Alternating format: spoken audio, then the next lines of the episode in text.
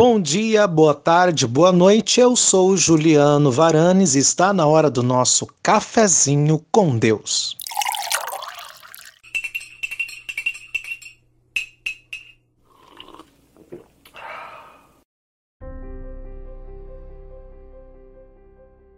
A primeira carta do apóstolo Paulo aos Coríntios, no capítulo 15, versículo 33, diz o seguinte: Não se deixe enganar as más companhias corrompem os bons costumes.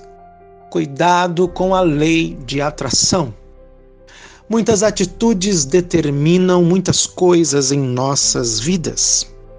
Uma delas é que a nossa atitude determina os relacionamentos que teremos. Muitas vezes, nossas atitudes afastam as pessoas certas e aproximam as pessoas erradas. Marcelo Bigardi, no seu livro Da Frustração à Realização Passos para Evitar o Estresse e Decepção, ele diz que se quisermos que coisas erradas parem de acontecer, temos que afastar as pessoas erradas da nossa vida. O pequeno detalhe é que há uma lei de liderança chamada Lei da Conexão a qual diz que nós atraímos pessoas iguais a nós.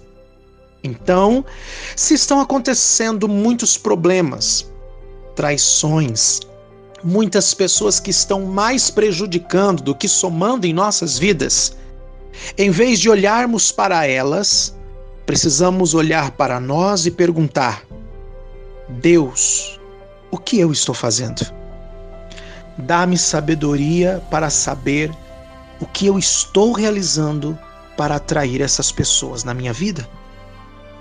Agora preste bem atenção. Isso não é fazer acepção de pessoas, pois vamos conviver com todas elas.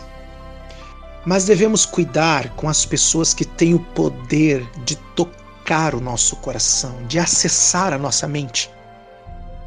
Essas precisam ser pessoas que nos acrescentam e não ao contrário. Para isso, precisamos ser alguém com atitudes que atraem pessoas assim. Esse foi o nosso cafezinho com Deus de hoje.